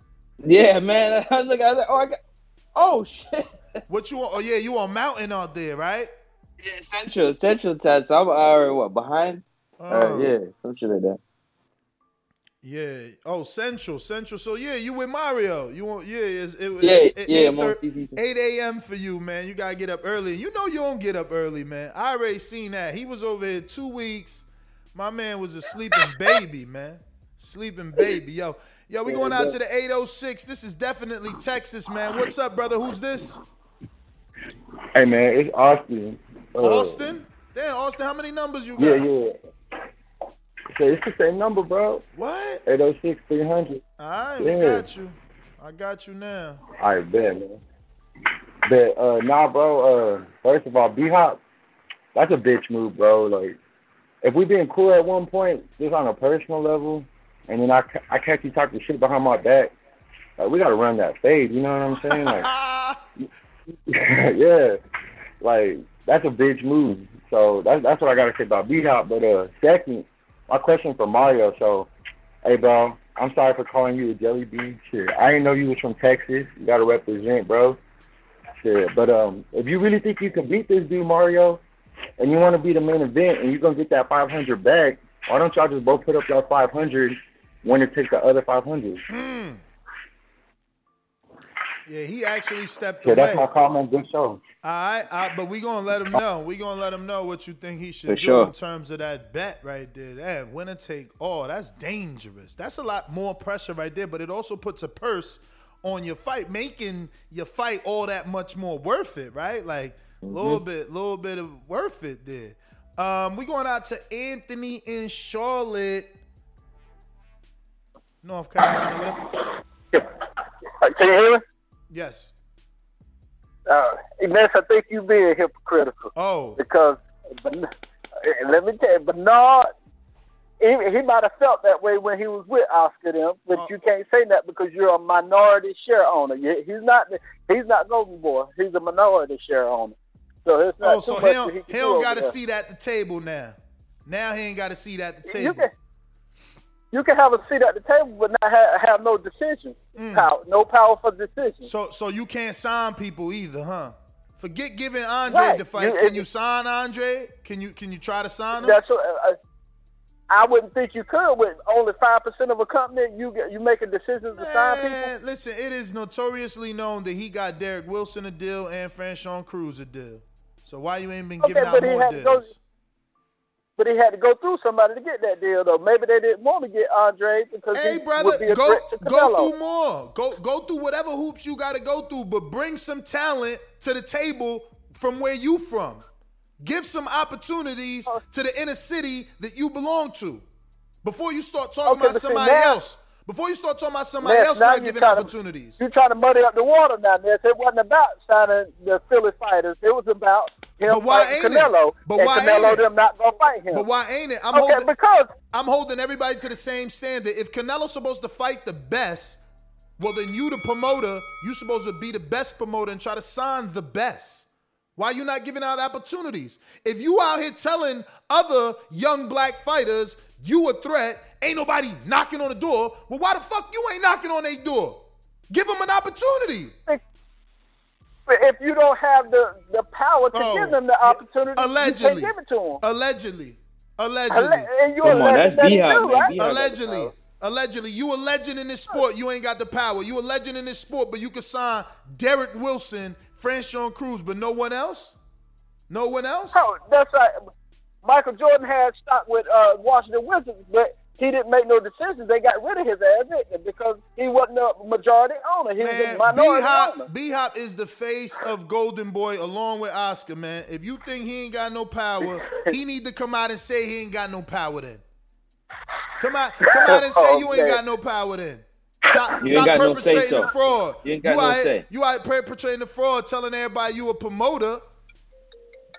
If you a promoter, sign somebody. Cause Stephen Fulton, damn. What? You ain't never heard of him? I mean, what? Jerron Ennis, he ain't never heard of him. Paul Crow, he ain't never heard of him. What's going on? There's dozens. Damani Rock was there.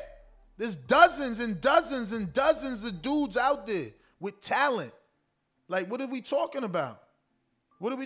Steven Ortiz is there. Get a co-promotion going with Lou DiBella. He ain't getting him on TV every day.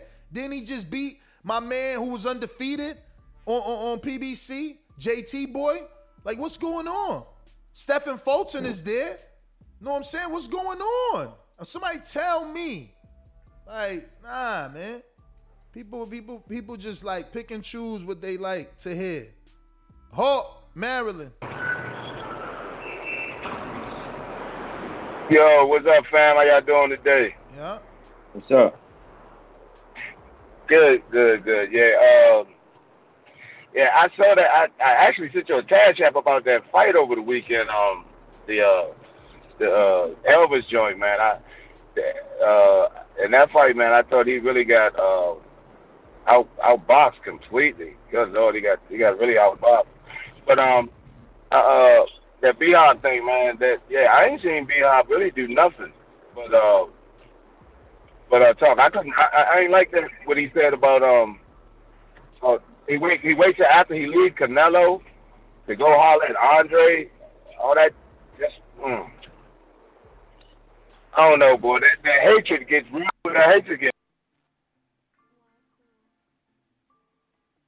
Hawk, you must have muted yourself.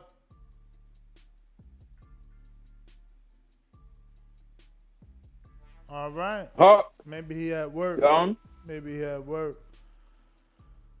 Who we got on the line? Mario. Ducking, always ducking the show. Mario. And this is Ron in DC. What up? Ron. Oh, you already know I was going to call today, bruh. You know I had to call about this topic. You say you on one, you be having me on one listening to you protecting Canelo. This shit be absolutely crazy, man. Like, it be crazy. Like, you be on your Skip Bayless shit. Like, I think you know what's up, but because this your show, you like to antagonize a little bit. That shit be crazy.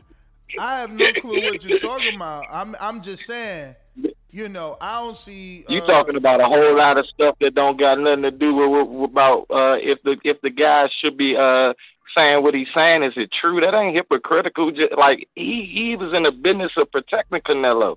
He can, on his side, he ain't gonna really talk about the threat or say who the real threat is. Now he's not in business with him, and that's a hot topic.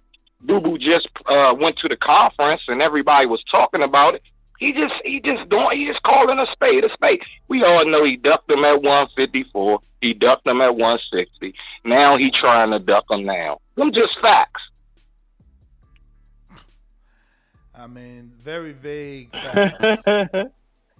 Very vague. It ain't that. How is it vague? That ain't vague. That's the truth. Vague and cloudy. No, I'm saying didn't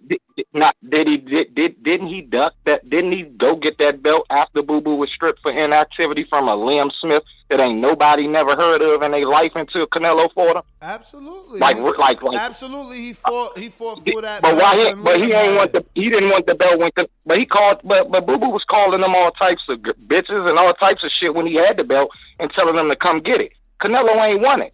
Now Canelo said he wanted to unify or do what he doing, saying what he want to do now at 160. Yeah. It seemed funny how the last belt he didn't want when Boo Boo had it. Canelo chose to fight Liam because he knew Andre hadn't fought nobody, so he fought Liam, who did beat. Oh my God! Oh my God! So Liam. So hold on. So Liam fought somebody. Let me finish. Liam had beat two times, I believe. He beat Liam Williams, who, in retrospect, came back to give Andre his toughest fight till date. Or am I lying? I mean, did somebody give Andre the tougher time than Liam Williams? Did somebody? Because I swore I seen Andre get hurt twice in that fight. Hold on. So that little nobody that I ain't never heard of, Kukle gave Andre like a weird fight. You forgot about that? No, well, I definitely forgot about that because he ain't hurt Andre from what I remember compared to the way Liam hurt him twice in one fight.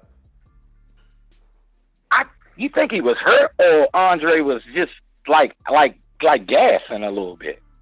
You think he hurt him? I thought he hurt him. Man, okay. Am I? Hey, do y'all think he hurt him? What I do know is Canelo don't want that smoke. He don't want that smoke. Bro, what? Yeah, honestly, that's what I know. You do know. You know a lot about boxing. You know. Exactly, and that's what I don't get about y'all. Like, how we all know about the sport, but we pick and choose these dudes that don't fight anybody and be like, nah, them dudes is the dudes, even though they never fought nobody. Nah, I'm talking about Canelo, the top of the food chain, and kind of been one of the top of the food chains for a while. So one of the other top of the food chains dudes wanting to fight him, ain't nothing wrong with that. Bro, how you the top of the food chain, and we don't even know if you gonna beat Chris Eubank? You ain't a motherfucking favorite. No, no, Ness, you got me wrong. I'm talking about Canelo, top of the food chain. And I'm saying for Boo-Boo to want to fight him, thinking he's top of the food chain. You said you got one of the top of the food chain, wanting to fight another one's on the top of the food chain. So you say Andre is one of the top. Right? You say, yeah, you don't think so? How he the top if that Eubank fight 50-50? Cause that's a 50-50 fight. And who I? Oh, you got Andre the favorite? Come on. All right, come on. Ron, you got like 8 minutes. You're going to have to pay for more time. Let me remind y'all one more time. Chris Eubank is a nat. Let me go to his name on Boxer so I can just show y'all better. I can tell you because yesterday y'all obviously did not hear me, man. You're out here tripping, and you're out here underestimating Eubank Jr., who has more pedigree than Andre, all right? And from what I'm seeing, he started his career at 165 pounds. He's never fought under 160. Andre started his career at 54. When Andre was still fighting at 54, not a champion, my man was already beating up Reginald Quillen for the IBO at 68. He was already beating on Arthur Abraham at 68, who's a known puncher. Like, y'all tripping, man. You tripping right now. Please, in the chat, I'm not taking no more calls for 1 minute, man. I'm going to actually put a 60-second timer right now. I want a minute of who you picking, Andre or Chris Eubank. Is it 50-50? Who you picking, man? I want it right now. I'm putting my clock right now. Timer, here we... Matter of fact, don't this shit got a timer? I could do a timer on screen. Time it. I think I could do a timer on screen, B. Let's see. No, that's not it. Is it this? No, that ain't it. So it means it is this. Then you go here. And then we need a timer. Where the timer at, man? Damn, I did something wrong then, right? Let me see. Oh, there you go. All right, cancel that. Bam, timer. How long? No, not 10. No. How we change that? Oh, right there. Boom. All right, add the timer. Let's go. 57 seconds. So you got a lot more time than I found my timer. Who wins? Boo Boo versus Chris Eubank Jr. Who wins? All right, who wins?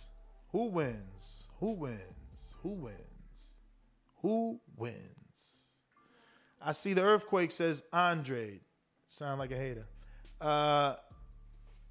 Ashura says Eubank Jr. via 8-round KO. That ain't nobody. He ain't picked nobody. Jeff picked Jr. Prime Fighting picks Eubank. He picked Andre. Yeah. Who else, man?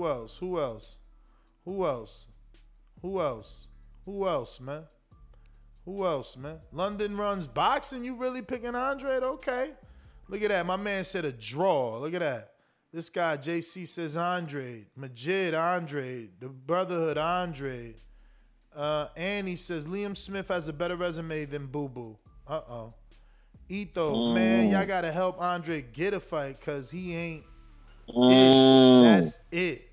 Andre 70-30 says Ryan O'Rourke. Machine Gun Eubank. He says Eubank. This one says Boo Boo, and by this one I mean Vicious says Eubank, and Eric says Boo Boo. Eric Grimy says Eubank. Eubank, another one says Edgy. Kaz says Andre. All I'm saying is it seems pretty split, man. I ain't got to do it no more. Like, look, another Eubank, another Andre. Another Eubank by stoppage, another Eubank by late stoppage. Look, like, people, they split. This one says Boo Boo Easy Work. This one says Eubank.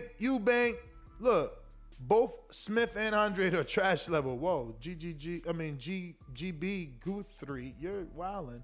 Look, this one says 50-50. Let's stop it. Look, Andre hasn't shown me anything yet. Look, man, Eubank by destruction, Roy Jones style. Yo, let's go, man. Draw, Eubank. Come on, man. Eubank. Look at this. Eubank.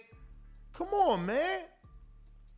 Like, I ain't even doing no more, man. Y'all don't know boxing, man. Ron, man, get your shit together, man. You're going to be all right, though. This the school. Ron. This the hard knocks right here, man. This the school, man. School where you learn. Where you learn the real, man.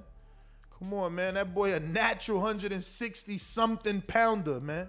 Now he training with Roy in Pensacola, Florida out here, man. Hitting dudes getting that jab right. Hitting dudes with triple left hooks, man. I want Andre to show me what y'all say he is. Smoke this dude's boots. Don't make it close. Don't make it a tight fight. Don't make it look like Canelo Laura. Because that's the fight people think Canelo Laura. So don't be that tight. Don't be tight. Drew, yeah. East LA, what up? Drew. Yo, what up? What up, TBB? What's good? Yo, I got a two-parter. I'll keep it quick. Yo, Mario, man, you got to quit looking for shortcuts, bro. You want to get this win? You're over here talking about, oh, I discovered the heating pad. It helps me sleep better. The last time it was the hip thrust. That was the secret weapon. Come on, man. You want to get this win? You got to go old school, man. Put your feet to the road. Put in that road work. Get that cardio up. My second part is a question of TBV. Yo, how improbable do you think it is if Teofimo, he gets by Cambroso, then he unifies or he undisputes with Haney, and then he undisputes by beating Taylor in the next three fights, becoming a two-time undisputed champ? How improbable is that if you take politics and put it aside? That's my call. I'm out. All right.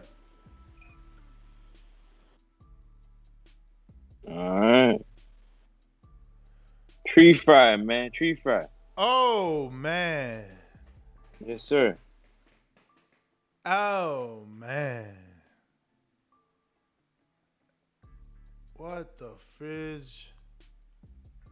Soon as the footage came out.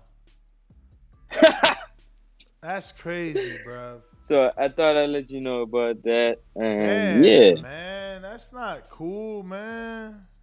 You ain't telling me, bro. Now we got to... Scrambling, yeah, we gotta talk, man. We found out yesterday, man.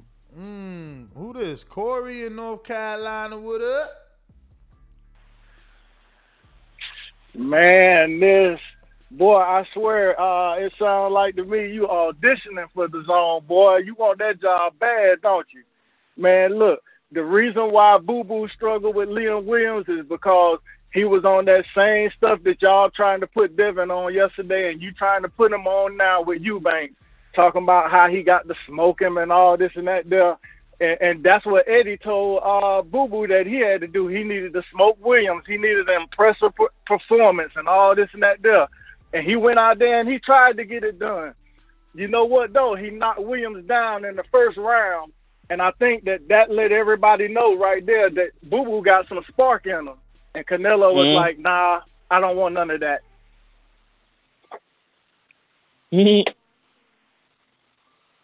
That's how they feel. That's it? That's all you got? Yeah, that's it. That's it, man. All right, that's man. It. We'll be good, Canelo, man. Don't want none Appreciate of that. He don't want none of that pop. All right? Huh? All right. He said Canelo don't want none of that pop. Oh, that's what he said. Yeah, I think so. Now that you said it, it sounds like what pop was that? Because like Andre puts you down and then slows down. He's like, "Yo, I got a knockdown. Now I'm coasting." People still putting Eubank, by the way. Yeah. He's still saying 50-50, man. What's up with that? Look, Chris, Eubank Jr., fight 50-50. Eubank, baby.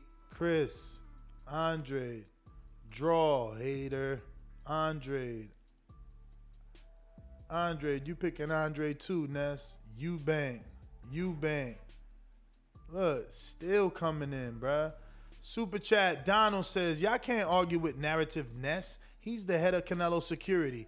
It's his job to protect Canelo. We all know that the excuses never stop. It's hilarious, man. I wish, we just treated everyone equally, man. That's all, man. Equal treatment for everybody. Mm-hmm. Eubank. You know what, man? I know what I gotta do when the haters in full effect. I know what time it is, man. I know what I need. What must be done. Payday, you want payday. I know that.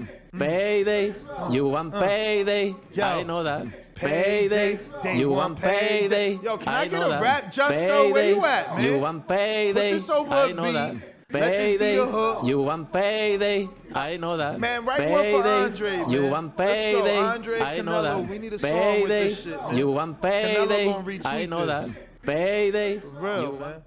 What you think? That's a hit? iTunes worthy? Boom. No. Nah, from Justo? He can't, man. Justo can put that shit together. You gotta add. Get the fuck out of here, like, man. Yeah, you go. You gotta add the, get the fuck out of here. Get the fuck out of here. Lance in Ohio. What up? Hey, yo, what's poppin', man? How y'all doing this morning? All good, brother. How are you? Yeah. Man, life is good. Look, I just wanted to call in, get my perspective real quick, because I feel like it might be unique in this situation. So, like, first off, I think B-Hop is a great, awesome, underrated fighter. He's a dirty, nasty, slimy, greasy businessman, which is how you want your promoter to be. But here's the real issue. It's not with what B-Hop said. It's with what Andre is doing. Boxing is tribal, and nobody really wants to discuss this.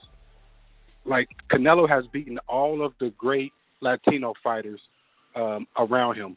He beats them all. He's become the number one Latino fighter. The reason he fights these British guys is these British guys have beaten all the other British guys around them to elevate themselves and get the country behind them. Andre needs to fight Jacobs and Charlo to become the number one Black American fighter in his area, and that's how you get the big fights. Is you have to take risks. It's a sport still. It's a business, but it's a sport. And you have to win, the lower level, B-level fights before you get an A-level fight. And Andre hasn't done it yet. Yep. He needs that fight, man. Get this Eubank fight, and the world is going to be right behind you, man. Stunner, what up? Yo, what's good, Ness? What up? Hey, yo. What's up? Yo, I see what you're trying to do, so I'm going to go ahead and deconstruct it. All right, first and foremost, when we talk about Jamal Charlo, when we talk about Demetrius Andrade, when we talk about Chris Eubank, we're talking about three Black guys who are taller, have longer arms, and are more explosive than Canelo Alvarez. That's fact. Number two, I see that you're trying to use Eubank to distract everybody, so let me put something in perspective. Canelo Alvarez just fought Avni Yildirim. Yep. A guy that Eubank destroyed and did a better job with than Canelo. I don't think so. He got hit. Canelo didn't.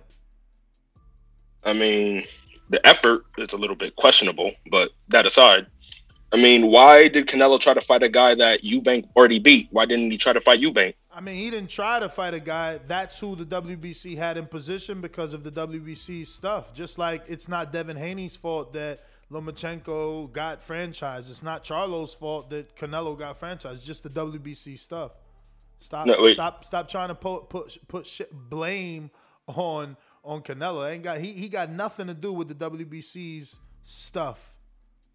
Look, man, to wrap it all up, I think Canelo would get beat by Chris Eubank Jr., Charlo, and Demetrius Andrade, and I think he's scared to fight them. And I don't think you'll be seeing Canelo get in the ring with any of the guys mentioned within the next.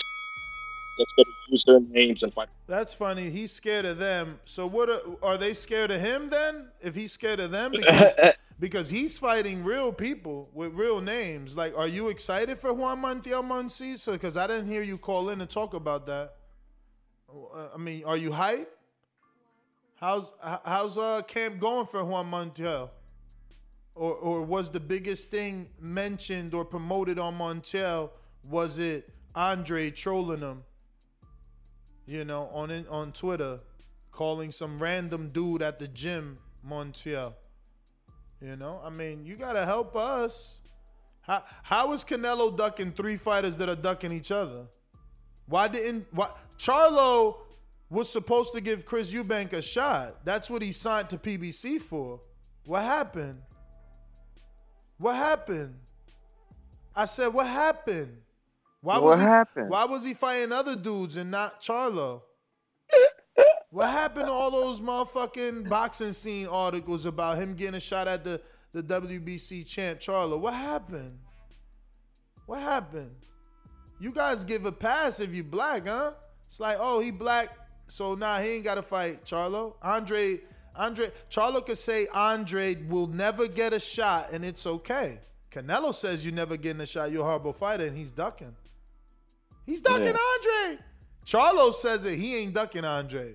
What in the fuck is going on in America? What's going on in America, man? I swear to God, these dudes is trippy. Supreme Tax says, just listen to the playback. That show kid versus Mario got me hype. Who's the A side? I like the energy. I like this energy you bring, Mario. And Andre, the favorite. Versus who? Eubank?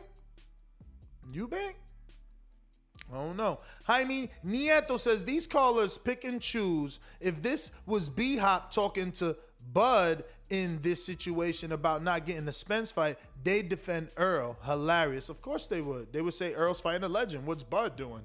Come on, man. Rich Mendez says, even if Ness protects Canelo, that's one guy in every 100 that does. Haters outnumber the supporters, yet haters think that boo, not